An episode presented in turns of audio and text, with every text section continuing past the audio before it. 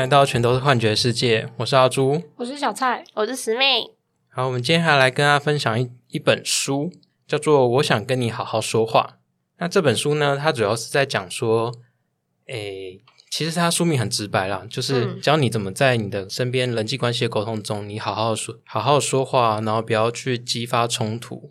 然后它的强调的一个沟通方式，就是就是卢森堡博士提倡的一个叫做非暴力沟通法。嗯非暴力沟通，顾名思义嘛，它其实是言下之意是说，我们在平常沟通的时候，很容易会不小心说出口句子，嗯其实很容易去造成别人伤害，或是不小心就戳到别人的地雷了。嗯所以以至于说，其实你起心动念可能是好的，或是你只是想要，你其实很在乎对方，也没有想要去伤害彼此，但是不小心戳到对方地雷的时候，就很容易让关系陷入一种紧绷的状态。嗯，对，那这个方法就主要是让大家去排除这些地雷，排雷。那为什么你想要介绍这本书啊？嗯，因为这本其实是小蔡先推荐的嘛。对，对，那时候我们在讨论说我们要不要聊言龄这个主题嘛。嗯嗯，然后可是一直我们一直没有办法归纳出一个很好的大纲，因为言龄这主题实在是太广泛了。嗯所以小蔡才说要不要先看看这本书，感觉跟说话有关。嗯，对，对，可是我觉得他其实也蛮符合言灵这个主题的，因为言灵就是在讲说，其实言语它是有它的力量的。嗯对对对对对，嗯那我觉得他他这本书强调一点，就是说，如果你好好说话的话，其实你是有办法改变自己人生，让自己是人生过得更幸福。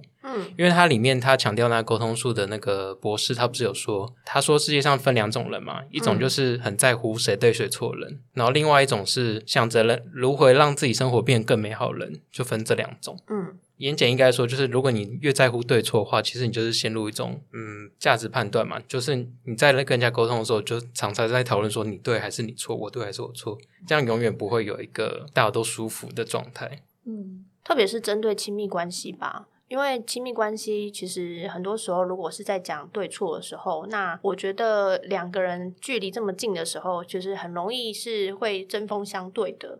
所以刚刚你说的那句话，就是想要当真对错的人还是快乐的人，我觉得这句话并不是要叫大家很相怨的，好像觉得说就是，哎，那我们要们就是针对错对对对，不要针嗯对错，而是说，哎，你回过头来，你想过的生活，你想要怎么样的一个关系呢？跟你的身旁的另一半，你是要追求每天快乐的日子，还是每天跟他针对错的日子？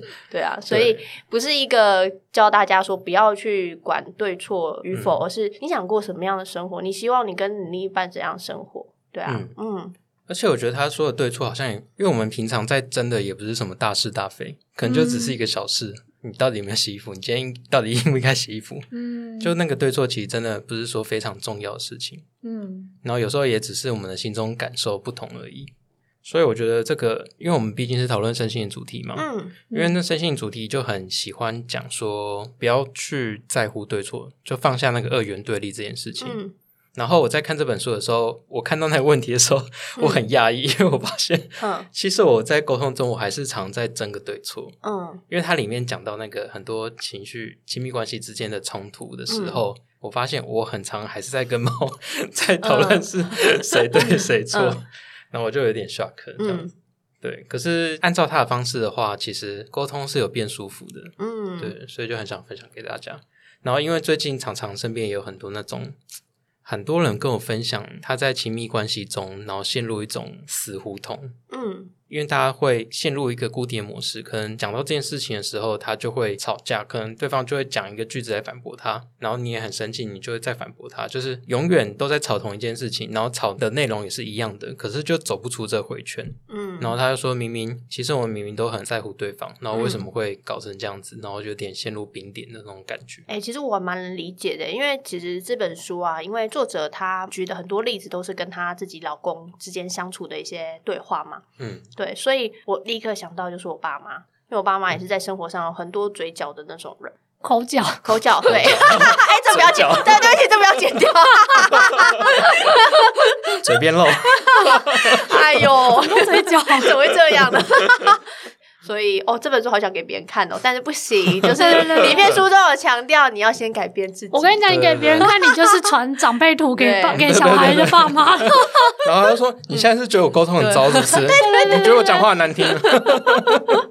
好 哎呦，对，这本书里面里面都有讲到，因为其实作者会蛮常办蛮多讲座的，所以下面我们也会分享，就是作者在讲座里面他的工作坊中可能分享，就是非暴力沟通的有一些 SOP 在。然后呢，很多听到很多人的 feedback 就说：“哎呦，我听完了之后，我真的是很想叫我另一半也来啦，什么什么之类的。”对对对，所以很推荐给就是呃，我觉得可能你觉得亲密关系中或者是原生家庭的沟通，哎，出现了一些状况，而你是想改变的那一个人，嗯，那我觉得蛮适合看的。对，嗯，而且我觉得对对于有踏入身心灵领域的朋友来说也很适合，因为我们都会很强调说要做自己嘛。嗯可是它里面有提到说，做自己的时候常常会你太想要诚实表达自己了，结果反而嗯会讲出来的话是刺伤别人的，刺伤身边亲朋好友。嗯因为我觉得是可能以前我们在一种固定的沟通模式下，就大家都互有妥协，所以就还可以接受。可是心中仍有不满嘛。嗯可是当你开始练习做自己，你就会把你的不满都讲出来。嗯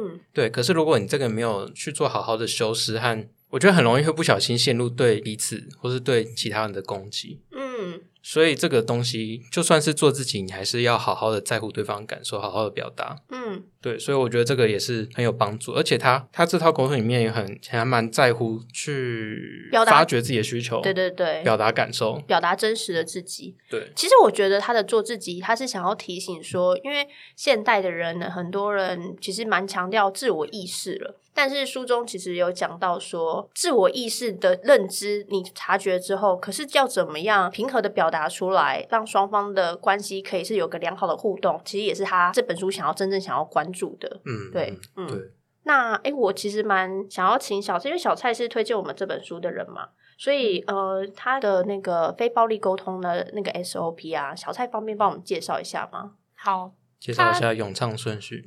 什么东西、唱什么咏顺序，咏唱幸福啊！哦咏唱好幸福顺序。它的非暴力沟通一共有四个步骤，嗯然后第一个是观察，观察就是不要带有评价跟情绪的去表达说你的五官接受到什么东西，比如说嗯你看到什么，你听到什么。嗯第二个是讲到感受，嗯感受就是呃，你对于这样的观察，你有什么感觉？应该通常是一个形容词吧。作者在书里面有提供了非常多的呃，我们怎么叙述自己感受的形容词，所以感受应该是讲到当下的感觉。再来第三个是需要，就是经过前面这两个阶段之后，你要开始往自己的内心走，去发现到你真正在乎跟想要的是什么，跟纯粹的身体的需要不一样。我说的身体需要，比如说我觉得肚子饿啊、口渴，嗯我要干嘛干嘛。它比较像是一个你心理上想要跟渴望什么的想法，你要去表达自己的需要。最后，呃，因为你有这样子的需要，基于它，所以你希望你沟通的对象可以做什么事情，然后让你们的沟通可以比较和缓的往下一步推进。第四个步骤叫做请求，就是具体的告诉对方你希望希望他们怎么行动。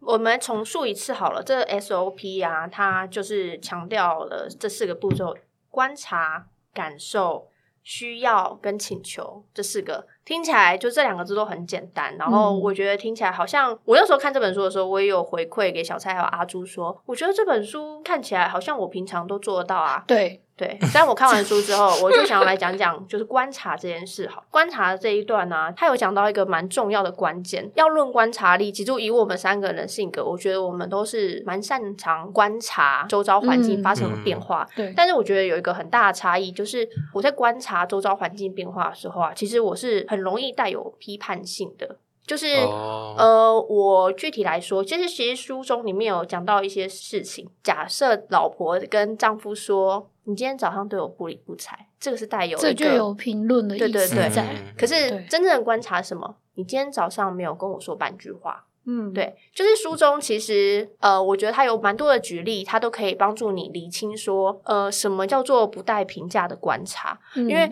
观察这件事，它是要具体且真真实的表达你眼睛所看到的。因为我们后面还会讲感受嘛，跟需要。但是观察这件事，就是你跟对方沟通的时候，你真的就是把你看到的东西具体的跟对方说出来，这就是观察，不具任何的批判。但我觉得这件事蛮难的，因为我自己有发现，就是我其实，在观察的时候就已经很容易带着批判性，但我不一定有说出来。嗯，对，所以不知道两位在观察这个关卡的时候，有没有也发现自己可能有什么 bug 啊，或者是说有什么状况？我自己觉得我还好，诶，嗯算是蛮，因为我就是讲话都算是蛮小心的，在选择用字，平常啦，嗯对。但是他有讲一个常见的错误，我觉得嗯可能很多人，包含我自己，有时候也会犯的，就是嗯有时候会有那种一两个小小字、小词汇，你一讲嗯出去，那个意思完全就不一样。嗯包含他说你怎么又来了，嗯你常常怎么样？那个常常啊，跟又，你就有很像在 责备跟怪罪他人的意思。对啊，对，啊，所以他可能只是犯了这一次的，呃，就是他这一次的行为可能只是这一次而已，但是你把过去的经验又套用进来了，所以你讲出了这样子的话，其实你有一点指责对方的意味在，那就可能对方听了就会觉得不高兴，而且引起冲突。我常常被这样指责。哎，是不是就激起你战斗的模式？对啊，对对啊。他说你每次都不跟我说，嗯嗯嗯对啊，对啊每次都不，是第一天讲，嗯对说我哪有每次？对啊，对啊，嗯嗯嗯。然后书中有，我觉得书中也蛮妙。书中他举例说，当你说每次的时候，你可以具体的说，你今天早上十点的时候，或者是你上个礼拜的时候 之类的，就是具体具体可以描述。人事实地物。对对对，描述他应该是说，我觉得他蛮强调事实的。对对对对，对对就是你的观察这一刻的事实，对对对，你的观察化为语言的时候，你讲出来的这件事情是事实，客观的事实，他不能嗯反驳你的、对之类的。对，对，而且他说这样子你才不会掺杂你的情绪。嗯嗯嗯，嗯是一个好的沟通的一步。嗯，我觉得他形容很有趣。嗯他说你的形容就是要像后面有个 camera，嗯，然后你就是把那个场景发生的事情描述出来。么东西超难的，因为我觉得观察这一点。我觉得或许就是因为它是这整个的第一步嘛，因为我在猜啦。当你能不带任何批判且平静的表达出你观察事实的时候，其实也在帮助你冷静冷静的想。对对对对对对对。哎，仔细想想，他有每次吗？没有，还有一次两次，好，没有每次之类的。对对对，嗯嗯，有点这样子的作用在吧？嗯，虽然、我觉得难，嗯、对吧、我觉得观察最难，对我来说了。嗯嗯，好，那下一个呢？因为它是一个 SOP 嘛，所以第一步是刚刚大家他都有呃提醒大家，就是呃你要跟对方进行沟通的时候，先带着客观的观察并陈述你看到的事实之后呢，接下来这一步就是感受。感受的话，就是因为你讲完你的观察以后，其实你是要讲说嗯这件事情带给你什么影响，嗯带给你什么样的感受。嗯因为我们一般华人社会啊，其实嗯我们从小没有被鼓励说要强调自己的感受，对嗯对，然后通常是小时候我们就哦我好难过，然后就说不要吵了啦，不要吵就。不要哭、啊。对，然后说，嗯然后大家就是想着要怎么帮你解决问题，或是把这个问题 pass 掉，而嗯不是真正去听你到底发生什么事。就是大我们习惯先解决问题，因为觉得这样子才叫务实，才叫有办法把这个问题处理掉。但是我们没有整理到对方的情绪，对，对，所以其实我们很很常是被忽略表达感受这个部分的。嗯然后它里面有讲到说，其实这也很常见的错误，就是他要表达的情绪其实是自己内心的感觉，嗯嗯而不是说别人的感对别人的评价。嗯他有举例说，比如说，我觉得很寂寞，跟我觉得你对我很冷漠，嗯这两个是完全不同。我觉得你对我很冷漠是对别人的评价，嗯。然后他其实完全没有说到你自自己感受到什么东西。嗯好，哎、我刚刚想到一件事，因为我刚刚不是应该举例了嘛，老婆跟丈夫好，那就是小明跟小美好了。对，小明今天出门时没有跟小美说话，所以小美就对他说，他先说了，你今天早上都对我不理不睬。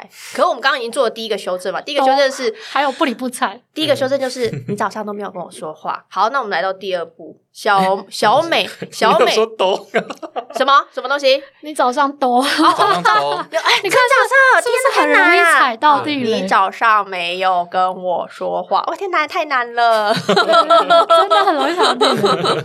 对，好，那我们客观的表达刚刚的这个情境剧的一个客观事实了。那小美的下一步到了感受，就可以运用刚刚阿朱说的例子。嗯，你早上我觉得很你早上没有跟我说话，我觉得难过，我觉得寂寞寂寂寞。寞。嗯对，错误示范就是你早上都没有跟我说话，你对我好冷漠，对对对对，错误示范。对对对对对，满满 攻击这样嗯嗯嗯，那这时候如果小明下班回家很累，他的情绪怒气值就会噔噔噔噔噔上升中。嗯玩给嗯嗯哎我发现讲错误示范都好顺哦。对啊，对，因因为为他他现在太习惯讲错误 示范跟错误的行为了。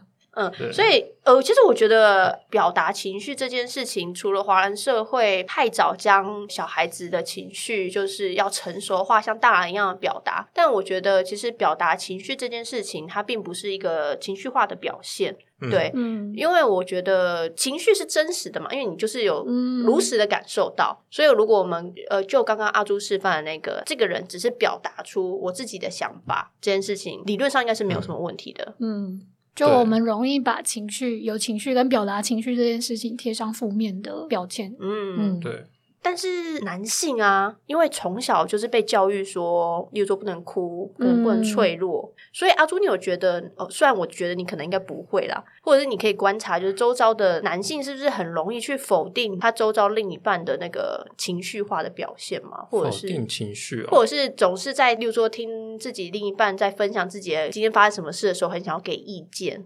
我觉得他倒不是说否定情绪，而是措手不及。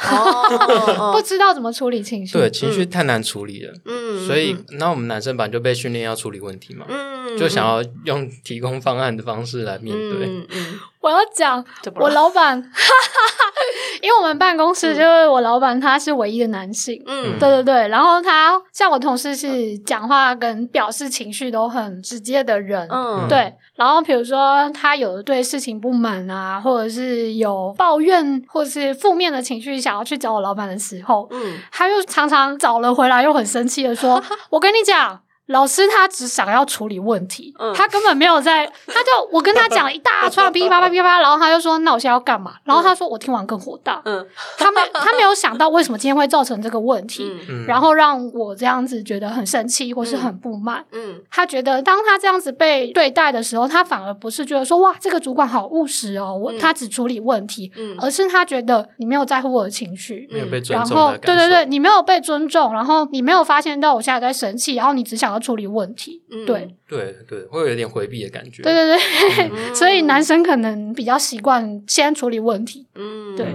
但我自己啊，最讨厌别人跟我说的一句话就是“你想太多了”。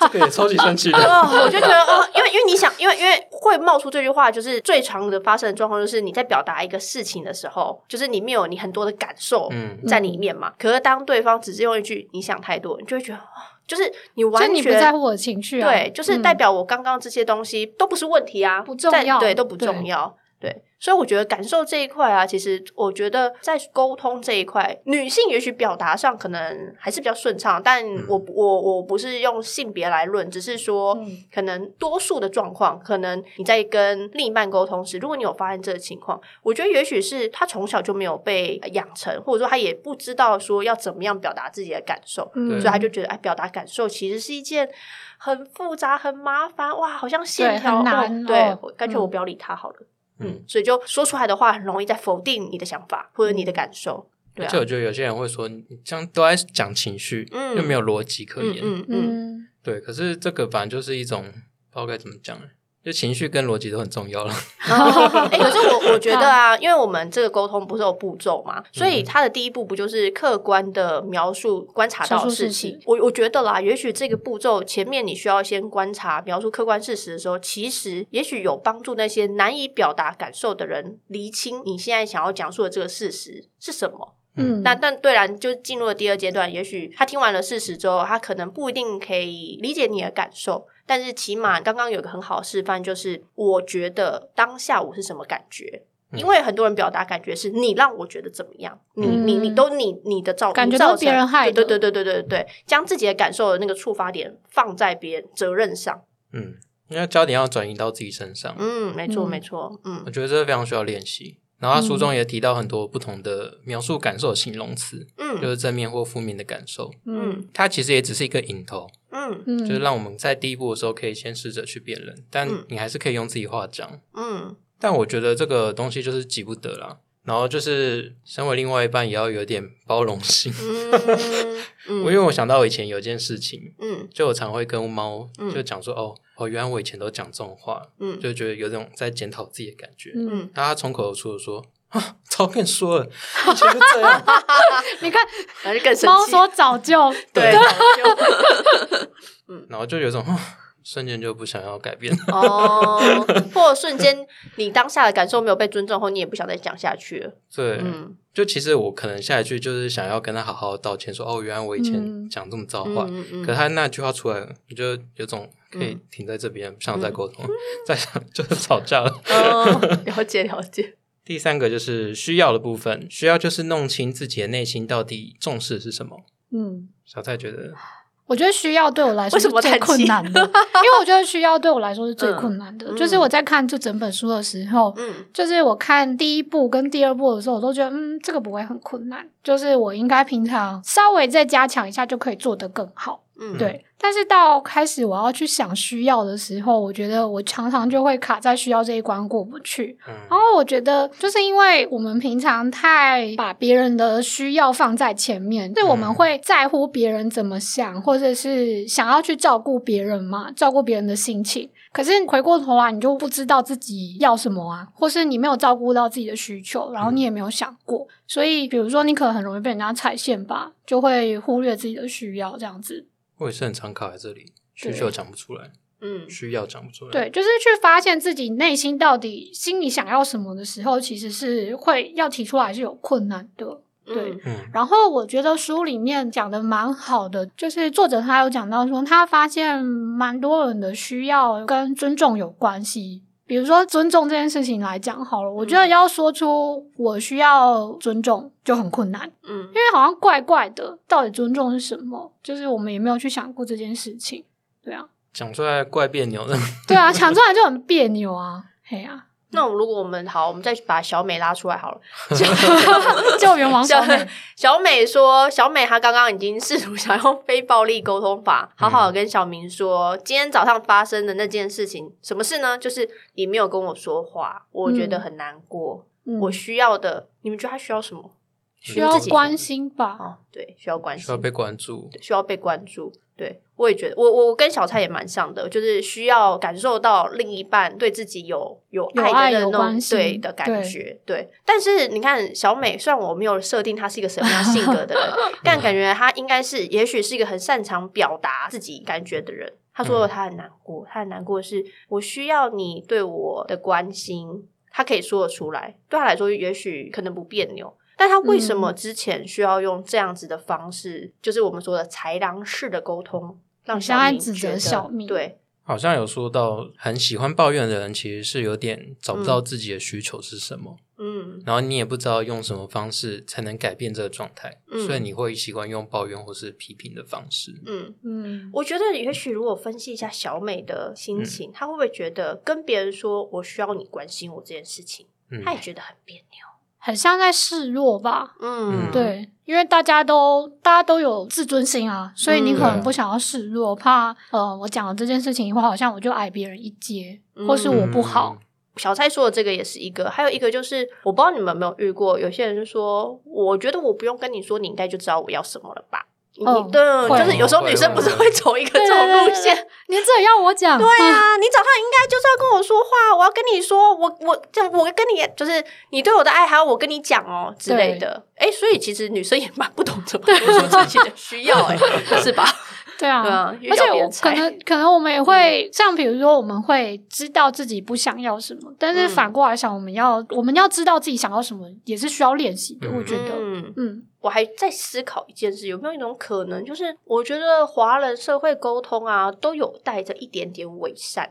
呃，就是例如说，可能我们去上班，我们最在乎的明明就是薪水。好，假设钱，大家都说，哎，谈钱不重要，谈谈钱伤钱伤感情，什么什么之类的，所以我们就回避了我们其实明明很讲出真在真正想要在乎的事事情情，好像觉得讲出这件事情，哎呀，就是你不够，例如说，可能你不够谦虚啊，你好现实哦，什么之类的，会有一个随即而来的一个批哦判感好像会，。好像会。对，所以讲出自己的需要这件事情，除了我觉得我们刚刚想的，嗯、不想要示弱或者是什么的，我觉得呃，我真的不是刻意在讲亚洲跟什么欧美的比较，只是我我我自己也会有一种大体的感觉，就是华人社会确实在讲述自己需要的时候是没有办，好像是不是很能没有办法好好的表达，对，不能很直接的，因为你很直接，好像哎，你这个人怎么这样？就是想要照顾别人的感觉啊，你会这样嗯想说啊，我这样讲会不会嗯伤害别人？嗯他会不会不高兴、嗯生气什么的？但是你就是委屈自己嘛，嗯然后你也从来都不会想说，那我自己真正在乎的是什么？然后委屈久了以后，就会变成抱怨。嗯对，然后或者是你就会一直生闷气，对，对啊，我觉得生命生闷气就是有一点自己隐藏的需求没有被满没有被满足了。所以才对会只能将这个情绪转而一种很别扭的方式表嗯现出来，没错没错对嗯，而且搞不好一开始我们是知道那个需求的，哦，这但是哦对，不讲久了以后，到最后都忘记为什么而生气，为什么而委屈好，像有一点呢、嗯对，就当你一直长期没有处在很压抑。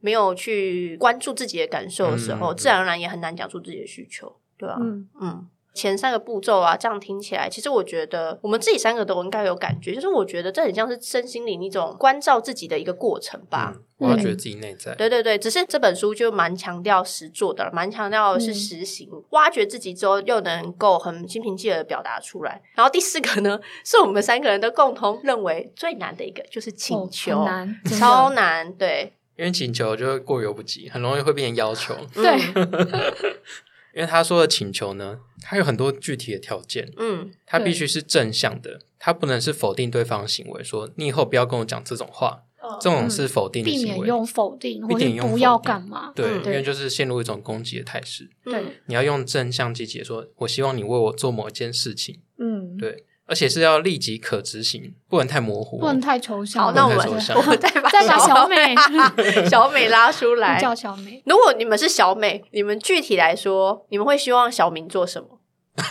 自己自己想就好了，没有特定的答案。我希望你出门前抱我一下。哦，OK，不用说话也没关系，反正抱一下也 OK，也用行动表示。嗯那小小蔡呢？应该会说希望你明天出门的时候先要记得跟我说再见。哦哦，这对哦这么简单哇！对啊，哦就是觉得很容易被满足。对对啊 蛮简单的耶。我我我我想的更恶心一点，我是希望他出门前要说“老婆出门喽，爱你，拜拜”之类的，嗯，就是要多一点情感上的表达。哦，对对对对对，所以呃，我觉得要求这件事情，也是请求对不对？请求请求这件事为什么这么难？因为你光是同一个 case，我们三个人其实想要的都不一样。对可是最简单的小菜说再见对就可以解决了。嗯，对，因为他确实就已经打破了一个客观事实嘛，你都没有跟我说话，哎，可是你跟我说话了，嗯我就感受到。嗯啊，每个人对于，例如说小美刚刚我们说她需要可能是需要被关心，那、每个人需要被关心那个强度又不一定一样，嗯，对。可能呃用行动表示的啊，像我刚刚那种要讲很多恶心话的啊、嗯这种，但我们其实还有一个想法，就是现在小美说出了她的请求了，她可能还会遇到一个难关。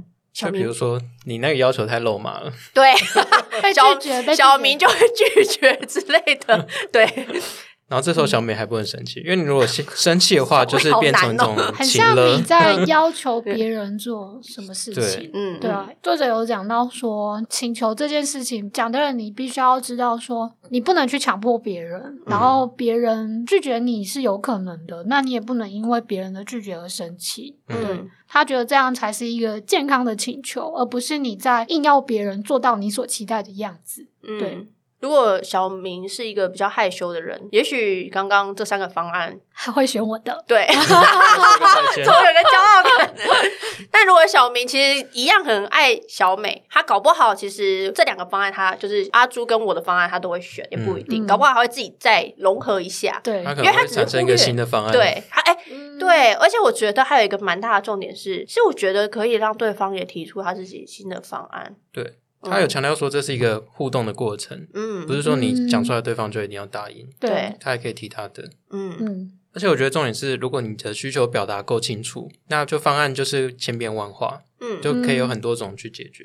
比如说小明下班的时候买买豆花回来给他，嗯。豆花，买不是的，等一下，你为什么？等下为什么我想要豆花？而且这件豆花也不不错啊，我比较想要豆花。哎、我跟你说，我老板就是那种他他只要我同事 生气，他就会说来来来，我们来订豆花。然后我同事就更生气，他说：“你看老师、嗯这种钢铁直男，就是只会用东西、实际的东西来安抚你。嗯但是他不是，就是他的表示，他对你抱歉或是关心的方式，就是那种不是口语的表达。对，所以我跟他说，那有可能你跟他说，老师你要跟我道歉，或者是你要先处理我情绪这件事情，他是真的做不到，但是他有他的办法。嗯对，所以你要知道，对他来说，这就是他的办法。对，嗯。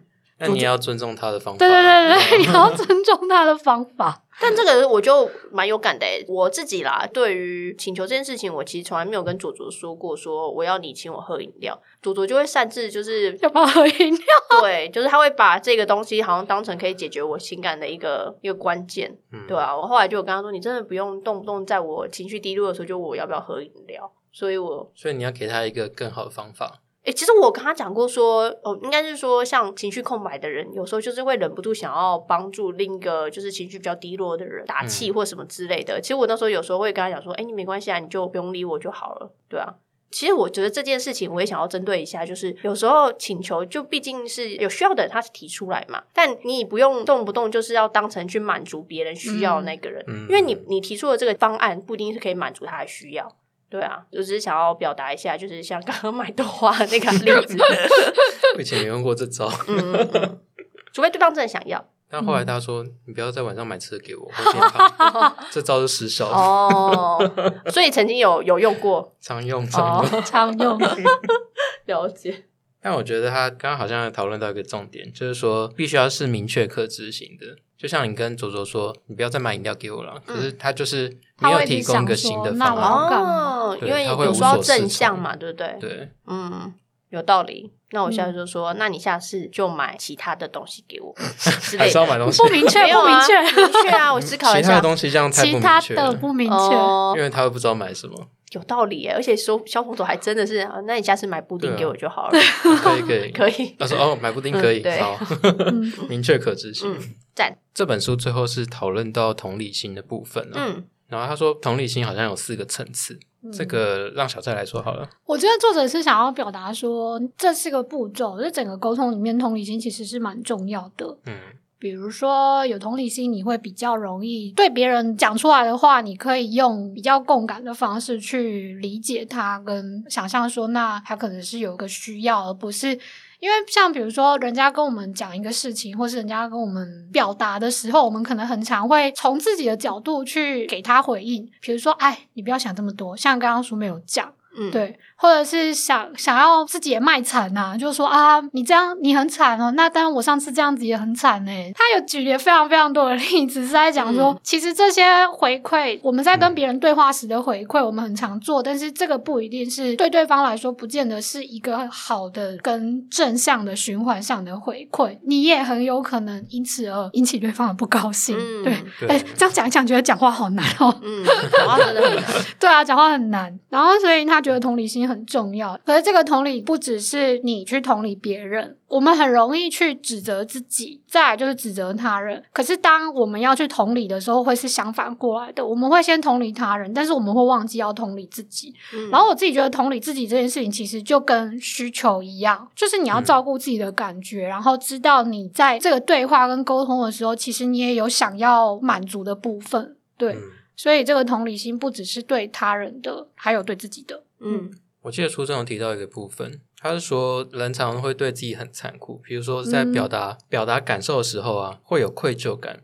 他举个例子是说，嗯 A 问 B 说：“你怎么对我的讯息都不太回应？”然后他就说：“不回，已读不回嘛。嗯他说：“哦，对啊，不好意思啊，因为我昨天很累，所以我还没有看这样子。他是用一个谴责自己的方式，嗯就觉得哦，不好意思，我比较累，我比较自私，就是我需要一点空间休息。嗯但他有强调说，你不用自贬不用自贬。嗯，对他说表达需求是无罪的，嗯它是一个嗯中性的事情。我确实很累啊，我确实需要一点空间。嗯表达需求不需要感到羞愧，嗯嗯，对，就常忘记去照顾自己。嗯，对，这就我们刚刚讲的啊，我们很容易去先指责自己，嗯，对，为了想要同理别人，可是你自己的感受跟需要也是需要被照顾的。对。他是说，如果观察久了以后呢，好处是你在观察别人的同时，你也会越来越了解自己啊。嗯，对，这好像是一个互动的过程。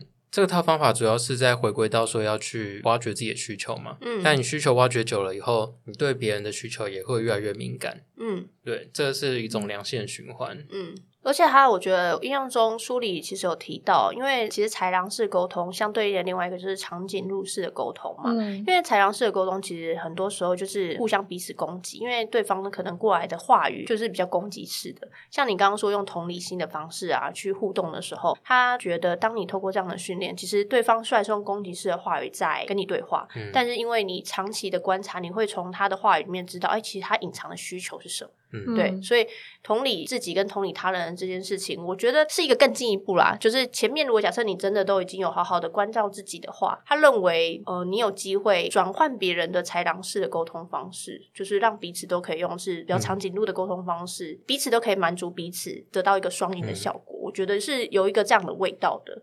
对啊，而且我记得身心隐常讲到一个概念，就是说你很讨厌的那种人人际关系的互动啊，嗯其实他是在演给你看。他找了一个你很讨厌的人，嗯演了一个你很不喜欢的情节给你看，嗯但其实你你其实也陷在那种模式里面而不自知。嗯对，他又透过这种方式来提醒你说，哎，你很讨厌这样子，嗯其实你也是不是也有这种行为类似的行径呢？嗯嗯嗯，或是你曾经这样子，你其实不喜欢这种感觉。嗯对，所以我觉得反过来说啦，同理别人也是在照顾自己。嗯对我觉得说，如果不善于观察自己的需求的时候，多观察别人需求也是一种很好的方式。嗯，了解。他人是我们自己的投射或镜子嘛，对啊的那，种感觉。嗯那我们刚刚讲的就差不多是这整个书的大纲。然后虽然我觉得这本书厉害的地方，就是虽然它看起来很简单，因为它整个书就是其实在讲一个概念而已嘛。嗯嗯，但是就像我们前面分享的，当你去实做的时候，你会发现它有它的困难跟挑战在。然后我觉得它也不是说哦，我学完这四个 SOP，我就会瞬间升级到嗯沟通大师这样子。它是一个不断修正跟练习的经过。如果我们在成长的过程中很少受到这样的训练跟学习到这样的语汇的话，其实嗯，我觉得它是一个蛮好练习跟入门的书。嗯那嗯我自己发现，就是虽然他在讲沟通的概念，但是就是前面我们有提到的，其实你在走这四个步骤的时候，你也在对自己的自我觉察跟对自己的了解做一个全面性的回顾，跟嗯越来越了解自己的需求。所以，嗯，像我，我就会觉得说，虽然有些话我有想要对某些人说，然后还没有去说出口，可是我觉得我不停的在 run 这四个步骤的时候，我觉得我也慢慢可以放下当初我没有对他们说的这些话，因为我没有这样子做而累积的一些不满跟情绪。我觉得那个情绪是可以被慢慢放下的，而且也更了解说，原来我想要跟他们做这样子的沟通，是因为我在乎的是什么事情。嗯那希望大家有机会也可以看看这本书。如果你你有想要改变沟通的话，或者是想要变幸福。对啊，对 记住这个咏唱顺序。对对 对对对对。嗯，好，那我们今天的介绍就到这边，谢谢大家。拜拜，拜拜。